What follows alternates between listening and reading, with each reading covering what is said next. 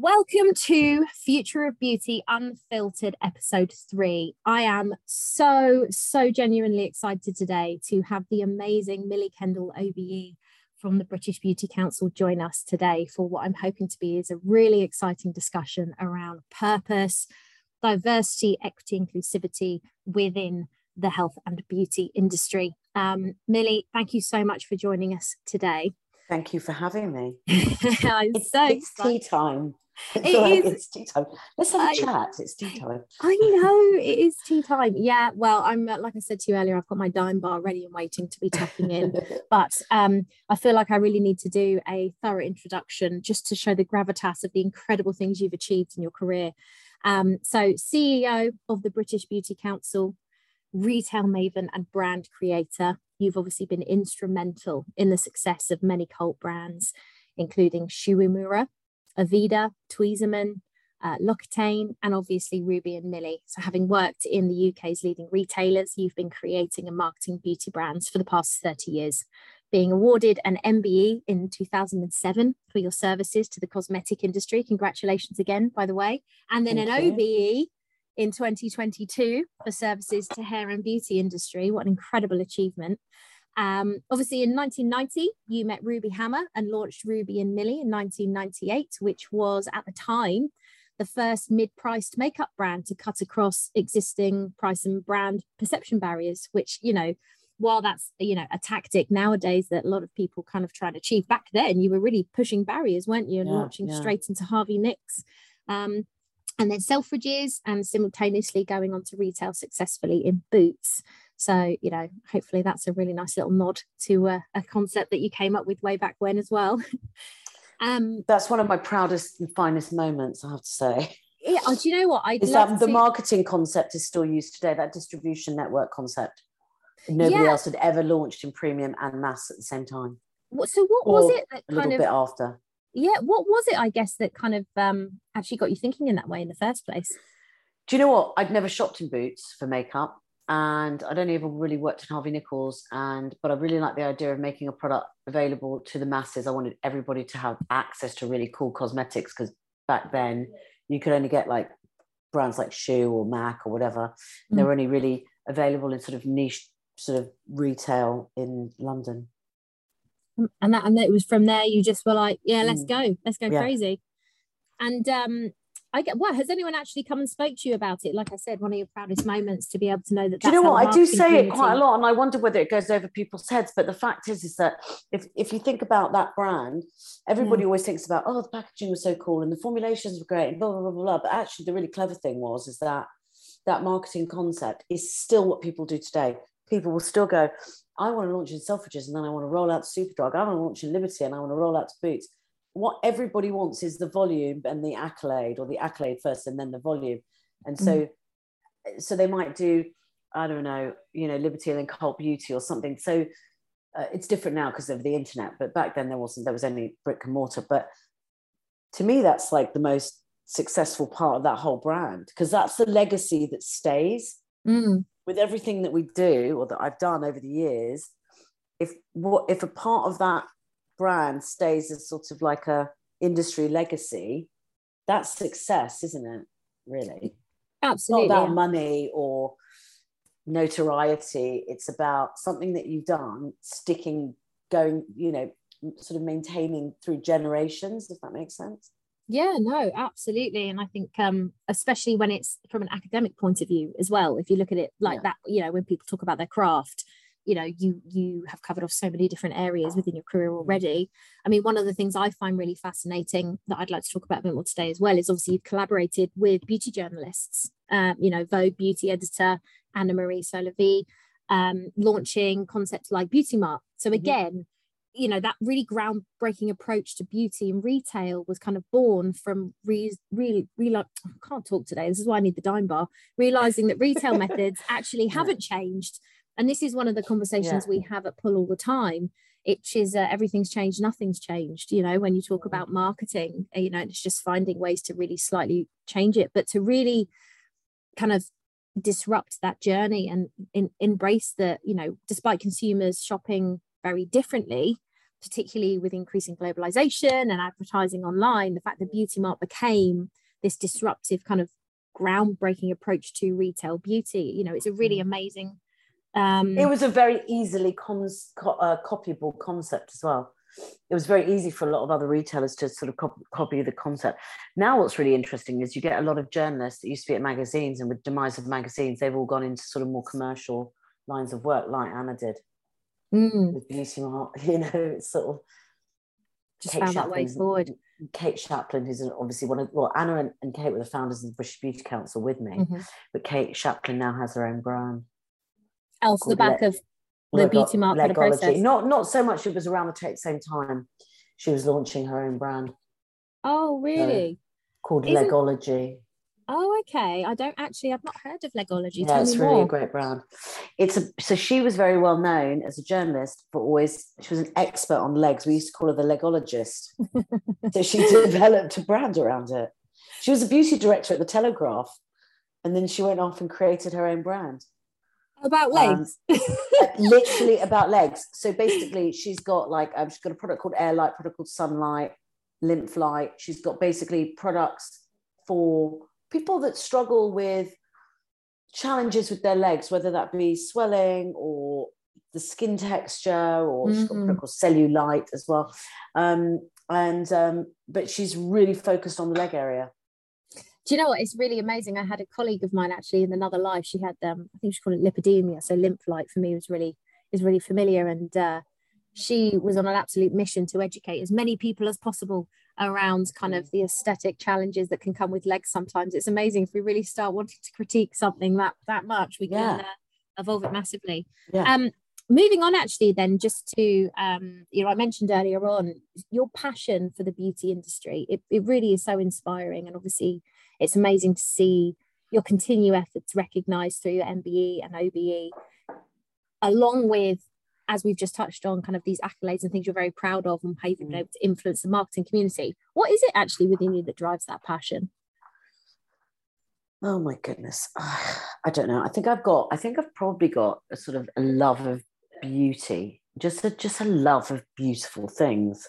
Mm. I don't know if you can see my office, but um, because although this is a podcast, we are on Zoom, but I just got this love for like stuff like I like pretty things. Yeah. I like beautiful things. I like funny sort of I just like things. um, and I, I like the medium of, of beauty. I think that I like the packaging, I like the product that goes in it, I like the the style, the shape, the smell, the taste. I like the services. I mean, I have my hair cut so often. It's ridiculous. I my hair never grows because I probably have it cut once every two weeks. Because you're I mean, just changing it all the time. I just change it all the time. I go to like this week, I'm doing side partings. So, you know, I just have my nails done. I have my nails done all the time. I'm just, I don't know what it is. It's like, um, oh, it's like my one true love. Um, I think it's because I just, I just grew up in it. It's just something I know. It's like second nature to me. It's just not, uh, it's not a job. It's not my work. It's something that I just love. And I, like-minded people like Ruby Hammer, Anna Marie Solowij, Kate Shapland, we all just love it. Given mm. a new product arriving on your desk, you open that box and forget about unboxing and all that stuff on social media. It's like just what's in it. Sometimes I hate the boxes, they drive me nuts, but it's the product that's in it. And I would say a lot of my sort of industry friends, my mates, um, feel exactly the same way when they see a product that they love.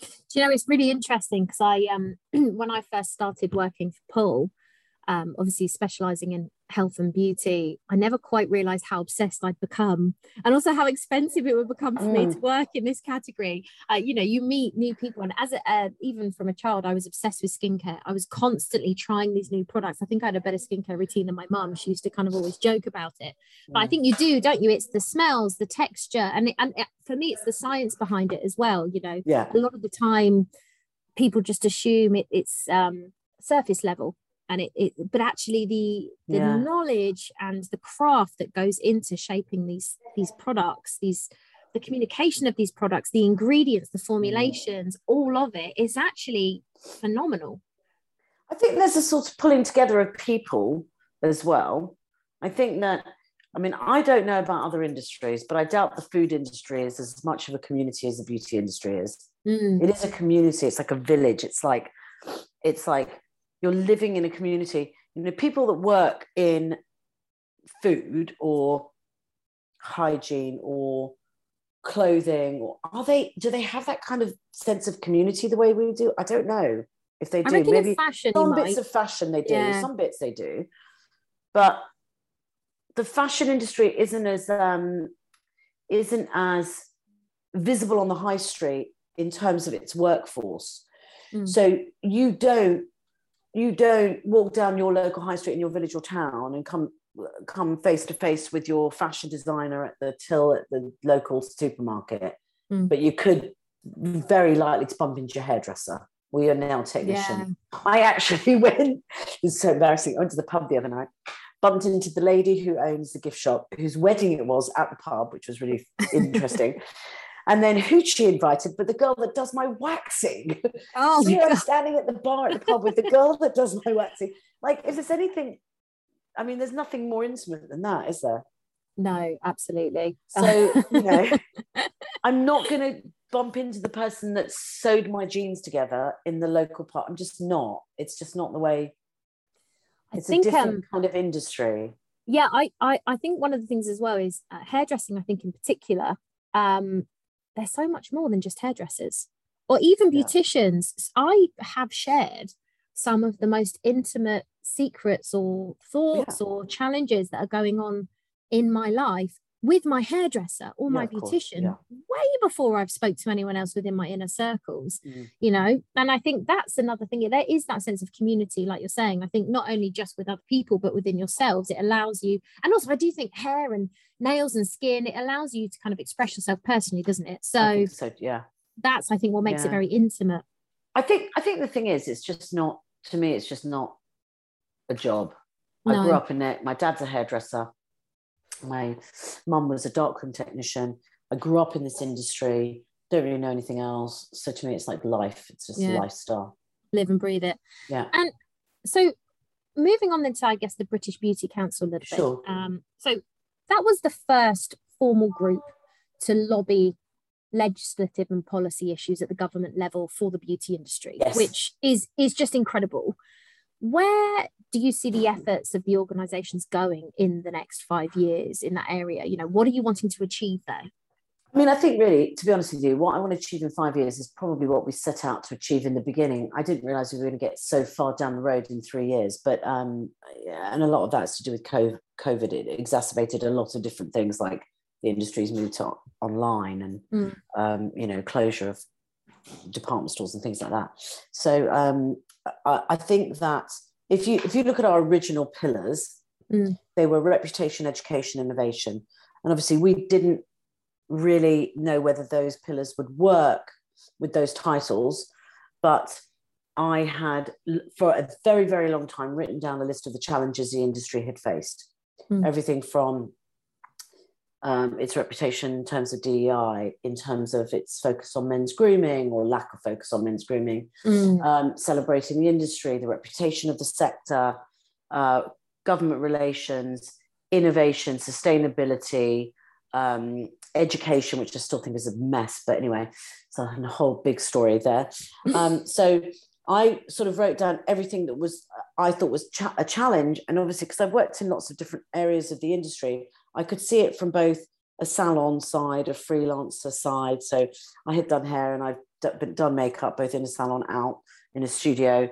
I have had my own makeup brand. I've had my own retail shop.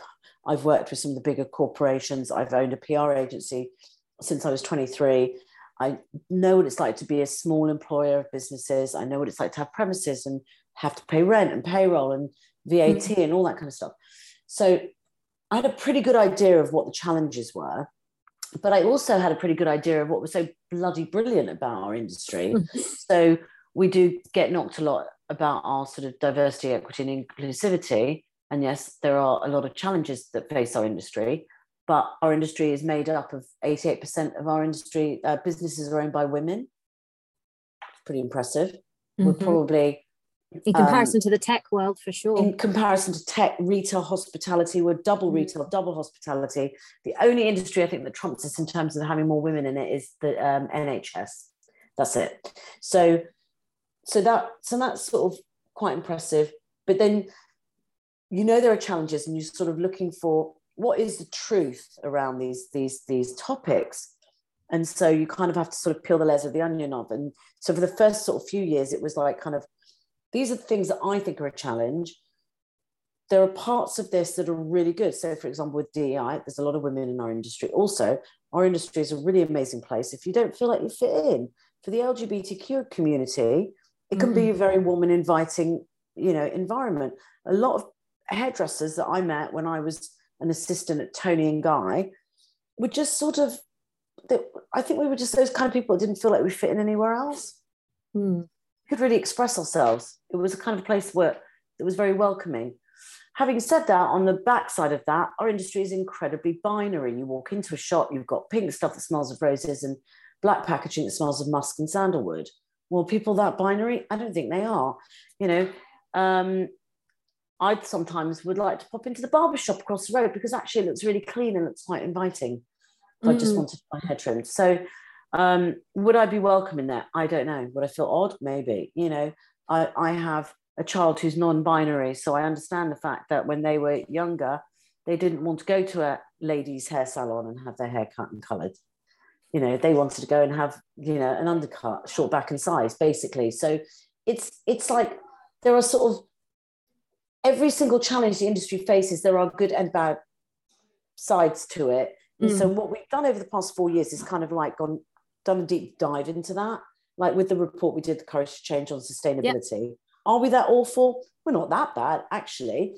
You know, we've got a sense of circularity in our in, in our industry because we pick plants out the ground and we put them in our product, you know, and then we use it. And so, you know, but we we also are, are an industry of consumable products. So there's a lot of packaging waste. Mhm. So, you know, how we make our products isn't that bad, um, but how we how wasteful we are is is really quite bad, and also greenwashing is terrible. So Mm. there are elements of it that aren't so bad, and then there are elements, and and also we've come together really well as an industry to try to tackle greenwashing and sustainability. So, so what I would like to see is basically everything that we started out with, um, kind of fixed, really. So I would like to see. Um, well, we ne- we now have different pillars. They're sort of similar, but they're sort of more refined now. So education has become talent. Um, I would like to see a regulated industry, which is something that we're working on right now with the aesthetics piece. I would like to see us operating at the highest levels um, in terms of services, reputation. I don't I don't want unlicensed people doing Botox in front living rooms. Mhm. That's just not an option because Yeah. it's damaging to our reputation as a sector. I'd like to see our in, our industry being less binary. I would like to see our industry come together and solve the plastics problem because it's something that keeps me awake at night. Um, the amount of plastic we've got that we use, um, and um, I would like to see um, growth and success and equality and um, but equally i'd like to see a lot of you know profitability really Mm. I think as well, there's an element of kind of acknowledgement from the wider communities on actually the skill that's within that, and I think some of that is around Mm. education. Yeah. Um, you know, so education is the biggest beast it's like the thing Yeah. that's the hardest to get your head around because education is so is so um uh it's so difficult in our industry um we we don't have a lot of higher education courses so therefore we're not seen as being very academic we're over indexed in further education courses but then the providers aren't always um accredited or or aren't always sort of I, te- I, I would say the word legit, but maybe that's not the right way to, of putting it. But they're certainly not. they're not fulfilling it in the right way. not- either. No, They're not really delivering on the le- at the level Yeah. that I feel that they should do. You know, they're getting away with like short courses and giving people certificates, and so people are Mm. going out and doing treatments that they're really not qualified to do. Mm. Um, so we're sort of let under indexed in higher education, over indexed in further education to the point where in further education in sort of 2018 19 65,000 people did a level NVQ two and three, but those people didn't enter into our industry. So we're sort of we're sort of cramming them all into these further education courses because we think mm. they're too stupid to do anything else, and then we're not able to give them jobs because we're not showing them that actually you can go and do a hairdressing degree and go and then do a, a course in um, chemistry and then become a formulator for shampoos and conditioners or mm. whatever mm. it might be. Yeah. So because um, there's nothing wrong with a formulator having had some practical training in hairdressing exactly in order for them to get to the point where they're a formulator so that is something that we are working on right now we've got a program that we're developing called future talent because i don't think in the short term that we even have even if with with the best will and intention i don't think we're going to be able to completely resolve and overhaul the education system for our industry in this country. I mean, even down to beauty therapy, you've got seven levels of coursework that you do. Mm-hmm. Level one, level two, level three, level four, level five. Oh no, you don't, because you don't. There is no level six. You just go straight to level seven. I mean, there isn't even a level six. It's like it's the stupidest system I've ever, you know, um, heard of. So I don't know. The whole thing is like it's astounding to me, really. That yeah. But but you know, you can't wipe the slate clean and start start again at this point. Yeah. So I think it's really interesting yeah, as well difficult. because um, I like to kind of think of it like a chessboard. All the pieces potentially there, they're just not looking in the right direction. So you exactly. could have a cracking game, but you're all playing a different one at the moment. Exactly. I think the um, the regulation thing for me is something I'm really passionate about yeah. actually as well, particularly within the aesthetic space. So we've worked with a few companies um, you know, we, have had the pleasure of meeting quite a lot of brands actually, mm. um, a couple of hundred in the last few years of all different shapes and sizes and actually regulations and having those clear boundaries you know like you were saying you know yeah. kathy who works in hsbc could very easily go spend 100 quid learn how to put botox in your face and then start doing it in her downstairs toilet on a tuesday afternoon. Yeah. Um, and i think the damage that potentially can do to kind of industry i mean it's it's a matter of patient safety first yeah. of all right? That's obviously very important. The damage it does to our industry is appalling. And and to be quite honest with you you know it is a skill and it requires to have a doctor on the premises. You have to have a doctor on the premises. If yeah, something goes wrong, mm-hmm. yeah, who's prescribing it? I mean, obviously, there's you know, there's there's a number of things. One is is that these people shouldn't be able to get insurance. Mm-hmm. Number two is they shouldn't be able to get the product. And number three, they shouldn't be able to to do the courses. So there's a number of things that are a problem, but mm. we're, we're drafting the legislation. So it, it's going to be two years until we get yeah. it push through, but our, Victoria's doing that with um, the JCCP. Victoria's our chief of policy. So it's definitely happening. I mean, it was actually music to my ears because I thought when we first started the British Beauty Council, that was under reputation. It was under our reputation pillar. And I just thought there is no chance we're ever going to get that pushed through with the government until maybe the second three year period because we kind of like working three year periods. Mm-hmm. So I was like, at the end of six years, we'll be able to push for regulation because I, I, felt confident that we'd be able to, you know, um, get our industry in with government to, to, to a degree where they would start to look at that and go, oh, that's a problem.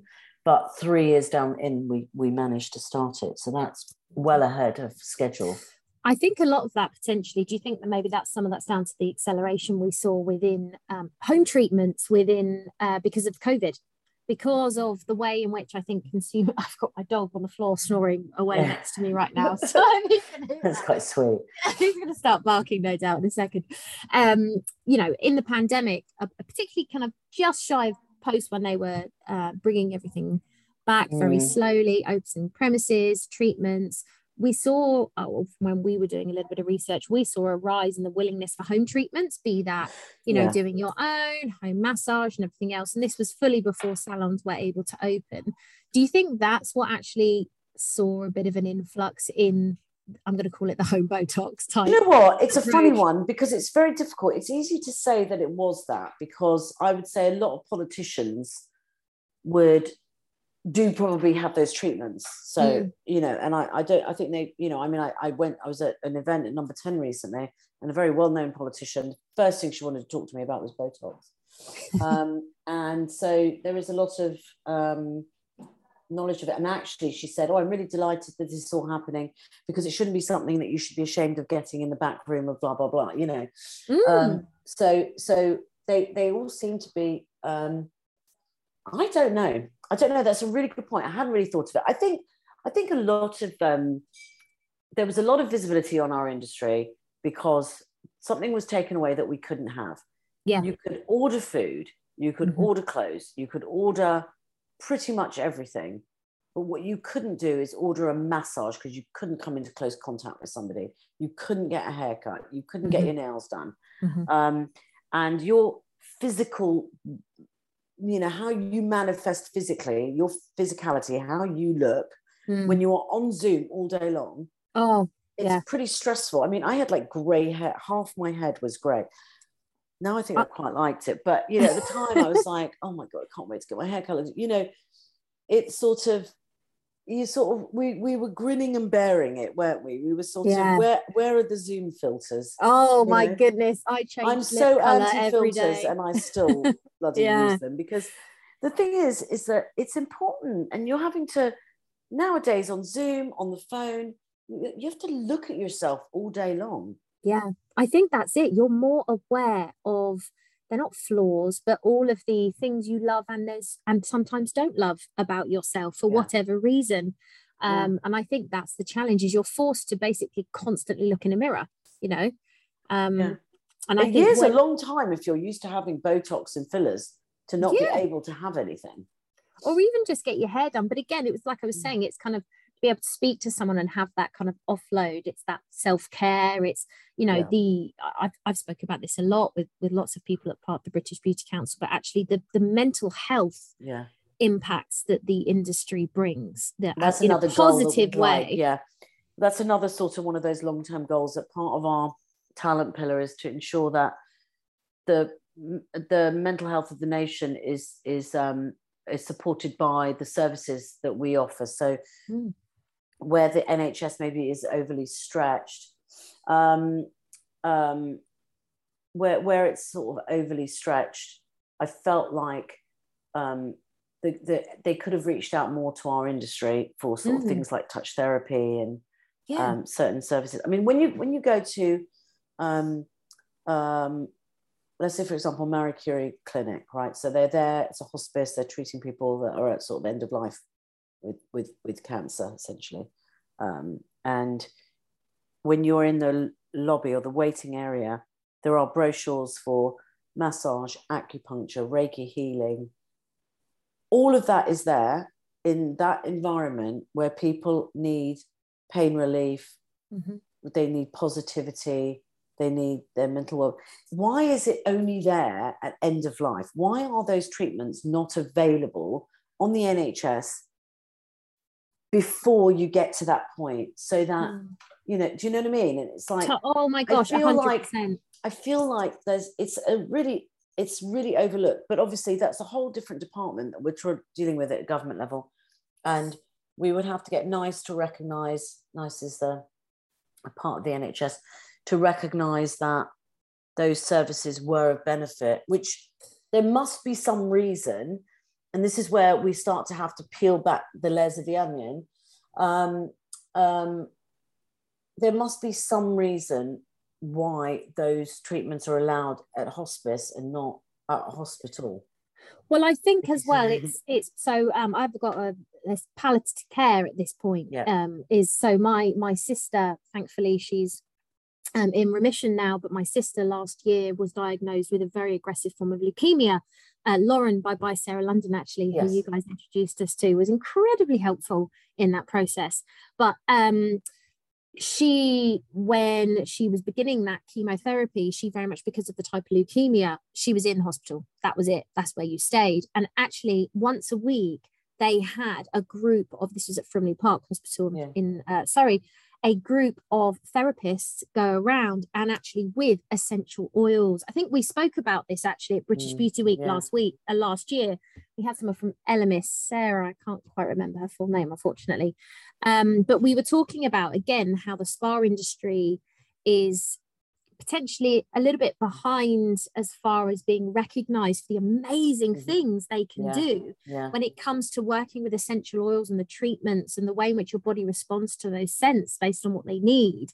All We've got a really good report on, actually on our website around mental health and touch therapy that Helena, who's our CEO, who COO, who was the um, general manager of the UK Spa Association previously, she wrote that, and um, uh, it's it's pretty impressive. And yeah, I mean, I, I don't know that you're very lucky because that would have obviously been either put on by the hospital or somebody would have Yeah. organized that internally but that is not standard practice and the No, it's not. is, is that um, it's sort of few and far between and it really Mhm. needs to be much more formalized. open and a, a much more formal and we really need to the government to understand or nhs to understand that you know this would this beauty treatment's not the enemy they're not the poor relation actually they can work very well in synergy with um, traditional treatments Yeah, and do you know what? We did acknowledge at the time actually how how fortunate she was to witness that. But I think the impact that it it made, Mm. the impact it had for her, it really opened up for me and a lot of the team when we were kind of looking into these these options in the industry of how powerful it can really be. yeah Um, you mentioned earlier when we were talking, I can you know I can hear in your voice, I can see when you're talking, you're really passionate about yeah uh, gender equality, Mhm. inclusivity, and obviously policy and advocacy, which we've already spoke Mhm. about. Um, in one of our most recent pieces of research that we did, our Future of Beauty research this year, we found that 71% of women want health and beauty brands to support body pos- positivity, Mhm. but 64% of men don't personally feel well represented in the industry. I know you touched on this earlier around kind of men, and I, for me, I, Mm. I refer to men in a little bit as the forgotten category. Sometimes the forgotten. yeah well i mean there's a sort of we talk a lot about you know don't use the word anti-aging women's bodies blah blah blah i mean okay there's a bit of a derogatory dad bod kind of comment that goes around sometimes but the fact is is that i still find that the one thing that we overlook as women maybe is the impact on men when they lose their hair Mhm. I'm like I'm like seriously obsessed by this concept of imagine waking up in the morning and you've got no hair. We we we we're very supportive of women and women can wear wigs and you know scarves and cover-ups and a lot of times when women lose their hair it's due to cancer treatments and things Mhm. like that. But given the massive proportion of men that lose their hair, Mm. like I think one of the the biggest revolutions and really one of the biggest sort of most positive things for men is hair transplants Mm, over the past sort of 10, 15 years because they've become not commonplace, but much more accessible. And I think we sort of overlook like what losing your hair might do to your mental well-being at that point or how you see yourself or you know we often everyone talks about the fact that william hasn't shaved his head mm, why yeah. she, you know, it's sort of, I don't know, it's just one of those sort of things that I sort of question, I think about sometimes. I think, hmm, you know, men and aging. And Uh, do you think And I- and I don't in think men- though? I think, I think also men, men aren't just like butch sort of musk wearers either. Do you know what? It's really interesting. So I was um, having a chat with um, Joseph Harwood, um, obviously, who Mm. again is a part of the committee Yeah, for he's part of the DEI. committee, yeah. um, and um, what uh, they didn't go into detail, but they're working with a uh, famous nose, perfume nose, Yes. in, and uh, one of the comments that was made was that up in the up into the fifties, perfume was actually unisex. And it was marketing that kind of created this male mm. female, musky, florally, kind of sweet, Well, it's sour. like, it's like I know. I mean, I've worked with journalists all my life, and a lot of them are, are copywriters on products. And a brand will have a very similar formulation, maybe slightly different in terms of fragrance, but even the copywriting is different. So the writing on the front and the back of the pack is designed to be attracted to women or men, but the product's really no different what's at all. It's- Absolute Collagen does the Yeah. exact same thing. They talk about collagen, plumpness, beauty, but they target men. They talk about proteins. Completely different language. yeah, it's exactly the same product Yeah, in language theory. is different. Yeah. Do you yeah. think that the um, health and beauty industry is actually showing uh, some gender inequality by potentially only applying body positivity principles to women in adverts rather than men? You mentioned that kind of dad bod joke and we've definitely seen a lot of that. But there's definitely for me when i look around that there is still we're a little bit behind still a little bit when it comes to men I yeah but i think again that it's down to that sort of slightly binary kind of weirdness. Uh, yeah i do think so. I think that there's i think there's a massive amount of um, challenges still facing our industry um, across um, across equality. Um, um, and yes i do think that i think that we are I mean, if there's one thing the Kardashians did do well, and I don't really often say that there's a lot that I, I'm a fan of, but you know, the sort of more shapely body. Yes. all yes. of a sudden became a bit more accessible. Big um, big bums are good big now. Bum, big bums. I mean, I, I spent my entire childhood trying to hide my big bum. Um, now I've embraced trainer, it. now my trainer makes me do glutes, which just makes it bigger and bigger. Yeah, that's it. It's all about squats. I'm even okay with it. Um, so I think there's sort of in that regard, I think there's sort of um, um, that there's been some positivity, but I'm not so sure that that has extended to men.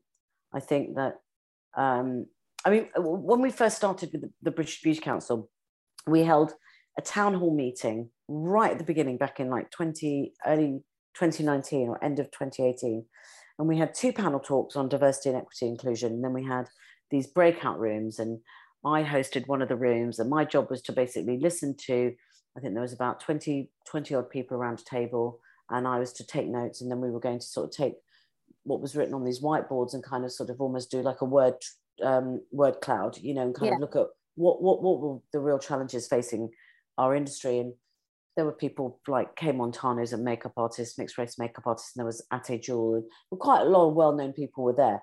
And I was there were a lot of loud voices in the room as well. And then all of a sudden, um, there was this guy put his hand up, and he was a South Asian guy, and he said, "I appreciate all the talk about women of color, but none of you are speaking to me, and I've got money to spend on product."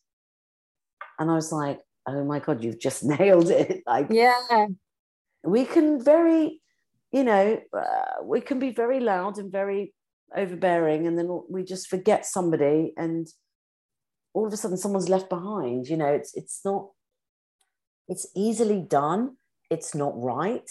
Um, we have to consciously um, look at how we are marketing our product to be more inclusive and more you know do we want okay there are some products that maybe are the formulations are slightly different for different hair textures or different uh, skin colors. You know, you, you're not going to put a sort of very uh, sun protection on if you're that's very white and full of mineral, you know, zinc and stuff like that on a dark skin.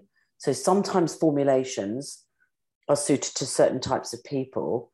Mm. But essentially, the sort of basic makeup of a beauty product shouldn't come with an identity. You should mm. be hmm. able to personalize it and it should become about you, not about who that product is marketed to. Surely that's the whole goal of personalization is that a generic product, any product can be personalized to the person that's buying it. I don't Absolutely. want to be told by a marketing department that that product is very Millie I remember when I had a makeup brand, Ruby and Millie, and I went to the formulators and they went, This is very Ruby and Millie, or this is not very Ruby and Millie. And I was like, Don't you dare tell me what is not Ruby and Millie. Yeah. Like, but but you know, I think I think that's sort of that's what that's the sort of frustrating part of the industry is that we've not got to the confidence level as an industry to say, do you know what? buy this product, you make what you want of it. You add your own DNA to it. You let that product become you, not let that product define you. It's but do you think that's because sometimes we have um, a habit of trying to be everything to everyone and actually there's something really powerful about saying i've developed this skincare in particular right there are so mm. many different types of skin and challenges that come with skin. Someone that's got very dry skin is going to need something different from someone that has oily combination acne based mm. skin. Yeah. Rather than saying, you know, you're Hannah, you're in your 30s, you've got dry skin, you need this product, it's kind of going, we know how to make products for people that have these problems and that's as far as it goes. That's yeah that's, but the problem is is that they're not always able to identify whether they've got that problem or not. But that's so where education obviously needs that, to play that, a huge but that's, part. but that's what's really challenging. So let's say i have a daughter who's now 15 when she was about 13 she was getting some hormonal spots. To her it was acne. She wanted me to yeah. bring home anything that was going to half burn her face off. Yeah. I saw on tiktok this product you have to bring it home I was like, that's far too strong for you. You cannot use that on your face. You know, you'll you, unless you wear about three inches of sunscreen every single day for the rest of your life, you'll never be able to sit in the sunshine. You know, it's like it's like uh, the the challenge with that is you're presuming that every single consumer has the level of education that somebody in the industry has. Mm. I go in and I'll say, I've got very dry skin. And then the therapist will go, no, it's not, it's actually very dehydrated. Or I'll say, my skin feels very XYZ. And they'll go, no, it's just that we, we, it's, it's, we're not, as a consumer, and I'm saying I'm a consumer, I'm not as well educated as the therapist. Um, so what I determine I need is probably different not, to what you actually not, need. Not always what I really need. And so, how do you yeah. How do you think brands can look at combating this? Because obviously, you know. Well, diagnostics, I think, is the yeah. way forward. I mean, Hirons just launched what a platform, yeah. didn't you, Caroline Hirons? I think diagnostics is the way forward. And I think that it's going to have to move a lot faster technologically to actually mm. do the right thing and be as good as it could be. But then, you know, what I would love is I would love like to be able to wake up in the morning, diagnose my skin. I'd like my 3D printer to print out just a bit of the product that I need. Yeah. That's in the perfect exactly, perfect proportion as well. Because we overuse perfect products. amount, no yeah. more. Like really simple. Just yeah, give me that. I'm super happy there are those companies and tools out there actually there's a few that we've come across in that time that they are trying to push into those areas with that technology i think this is I where like some I of really like it i really yeah, like it and I, I, I don't I care about all the packaging and bits and bobs. I mean, no, yeah, I do like it. I like pretty things, you know, but I don't have it because I use it. I have it because I just collect it. But then I like my beauty collection is not something I put on my face. It's like a museum you know well yeah so it's no. not for me it's slightly different. I'm collecting things like i would collect art or you know or yeah. Amazing.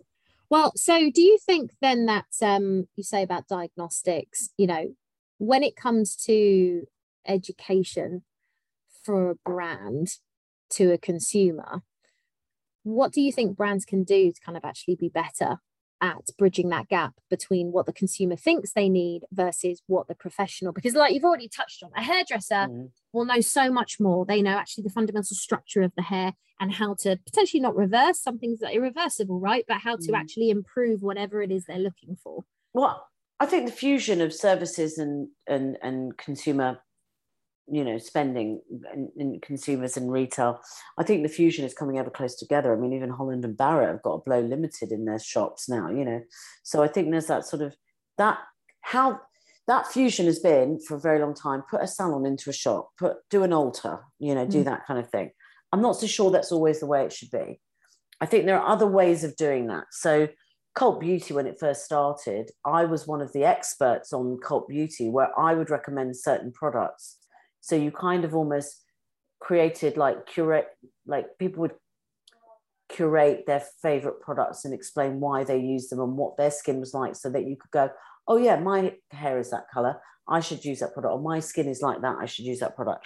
So, so that kind of curation piece is great. That's also something that obviously you see a lot on social media. So you'll people like Caroline Hirons or Dija. These are professional women who have trained as estheticians, so they're very well, uh, you know, adept at saying, um, at giving good advice. Mm. So you've got, you've got sort of that advice being very readily available all across social media. That advice being very, uh, in some sense, available on e-commerce platforms, and then obviously retailers are trying to bring that in um, to their sort of retail environments, keeping it still quite separated. What I would like to see is that to be integrated more mm. into the sort of sales banter. You know, you get it with the makeup artist. So you go to Mac and you go to Charlotte Tilbury, and there's a makeup artist who's trained to do your makeup. Mm-hmm. I'm not so sure the girls that are selling the skincare are always estheticians or trained beauty therapists. Maybe some of them are, but I would like to see that maybe more obvious. Mm. Actually, when we had like Clarins and yeah, they were. I don't know if that's so obvious anymore. I think um, Clar- Clarins in particular as well. That is a huge part of their brand identity. You know, mm. that's it's the white yeah. lab coats. You know, yeah, the very yeah, kind yeah. of clinical clinic. I guess. Yeah. I mean, I wonder just if that sort of, I don't know. I see that that that fusion is something that we can really strive for. Mm. I feel like we pushed towards it a little bit in lockdown in a really weird way because the actual physical bricks and mortar element was closed. Yeah, there was you could have a FaceTime with someone in store, so you ended up yes. going back a little bit to these personalized one-on-one consultations yeah. where they're then walking you through the products available based on the challenges you were explaining. So some of that knowledge that you're talking about, I think, was very much there. It was um, interesting. You touched earlier on kind of influence and social media. And obviously, you have a real range of types of people when you talk about influencers. You've kind of got the qualified mm. professionals that have trained in these areas, and then you just have influencers from a following perspective, but they might potentially be talking about the same product. Do you think that sometimes can do more harm than good when you have those unqualified influencers kind of? Well, we're actually we've just, funny. We've just started a program. We're in pilot scheme at the moment where we are educating those influencers that come from fashion and lifestyle and travel really? and whatever. So we've got a pilot program. We've got about 10 or 12 of them on so far. We've created an eight module course on skin health and skin physiology so that they can learn. It's like sort of, it's called Learning with Experts. So it's a mm-hmm. platform mm-hmm. that existed that we used and we just sort of, I say we sort of white labeled it, but basically we did the training. Mm. They sort of form the package and the platform. And so they, um, they yeah they sort of help us to um, to sort of um, prepare the modules and there's like homework and assignments and you have to sort of deliver so it's like going to school um, and what what was the driving force behind kind of looking at getting that pilot up and the running? Gwyneth Paltrow piece with the sunscreen, you know, on the cheekbones. I mean, I love Gwyneth, but God knows that's stupid. You know, that's just ridiculous, isn't it? And it was like, and He's it gone too sort far. Of, it sort of came to me that, like, you know, people aren't wrong. That is really dangerous. You yeah. know, people people with that kind of influence mm. need to be responsible about what they're saying because it's incredibly dangerous. And again, you know, if my job is to sort of protect the reputation of the industry, we'd worked really hard to that point to get to that point where we were sort of being invited to meetings at number 10 and 11 and we were sort of sat around the table. I wasn't going to screw that up because somebody in America decided to put some cream on their cheekbones and make us look like a bunch of idiots you know?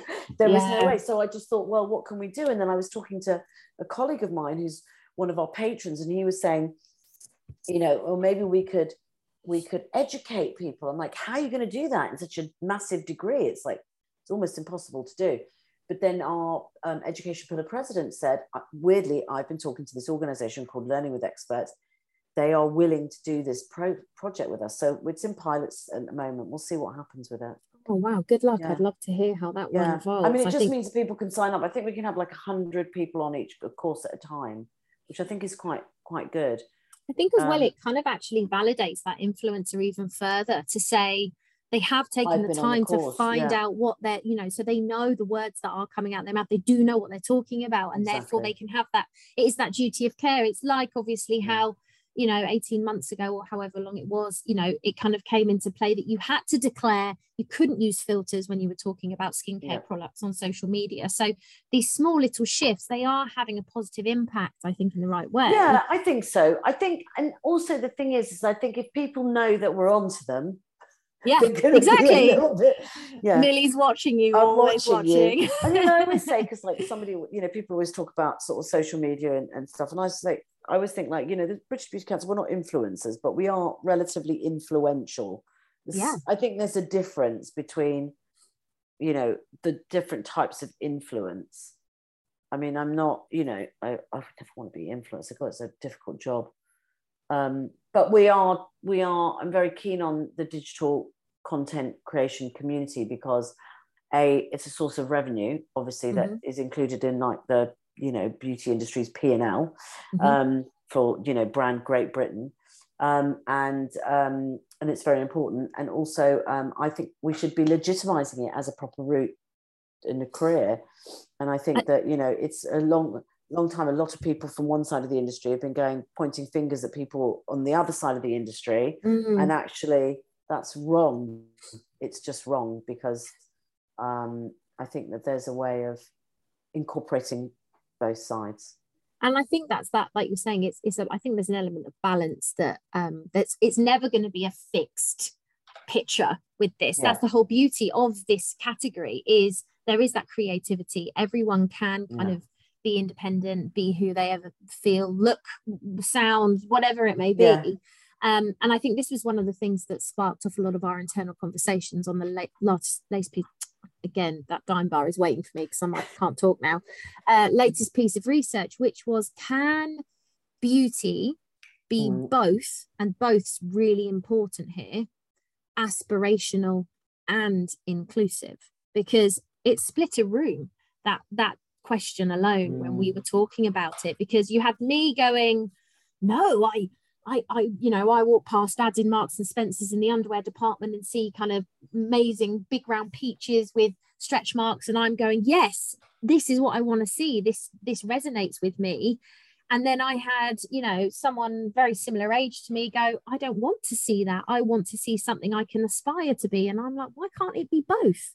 why does it have to be one or the other and i feel yeah. like sometimes we're kind of picking a side and actually that's where we're trying to find out what the consumer wants. And i think there is definitely um there's definitely a blend of the two. You know we can sit here right now and say you know we want to be who we are we want to be ourselves we want to be independent and we want to own it. But at the same time we've just sat there and said well i think there's a difference between and... what picture makes you feel better and what picture makes you buy product.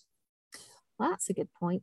You know i mean you know, and and also it's it's sort of I mean the way I was looking at it with the sort of education side, and one of the things I'm quite keen to do, which is sort of again part of probably the next three year plan, is to look at makeup artistry, um, and and look at digital makeup creators, people that put makeup on their face, mm-hmm. who are oftentimes earning a lot of money and have become very famous very quickly for putting makeup on their faces compared to people that I've known that have been makeup artists for decades and decades and decades and work in editorial who probably don't get the kind of day rate that a lot of these people get to post a you know square image on Instagram.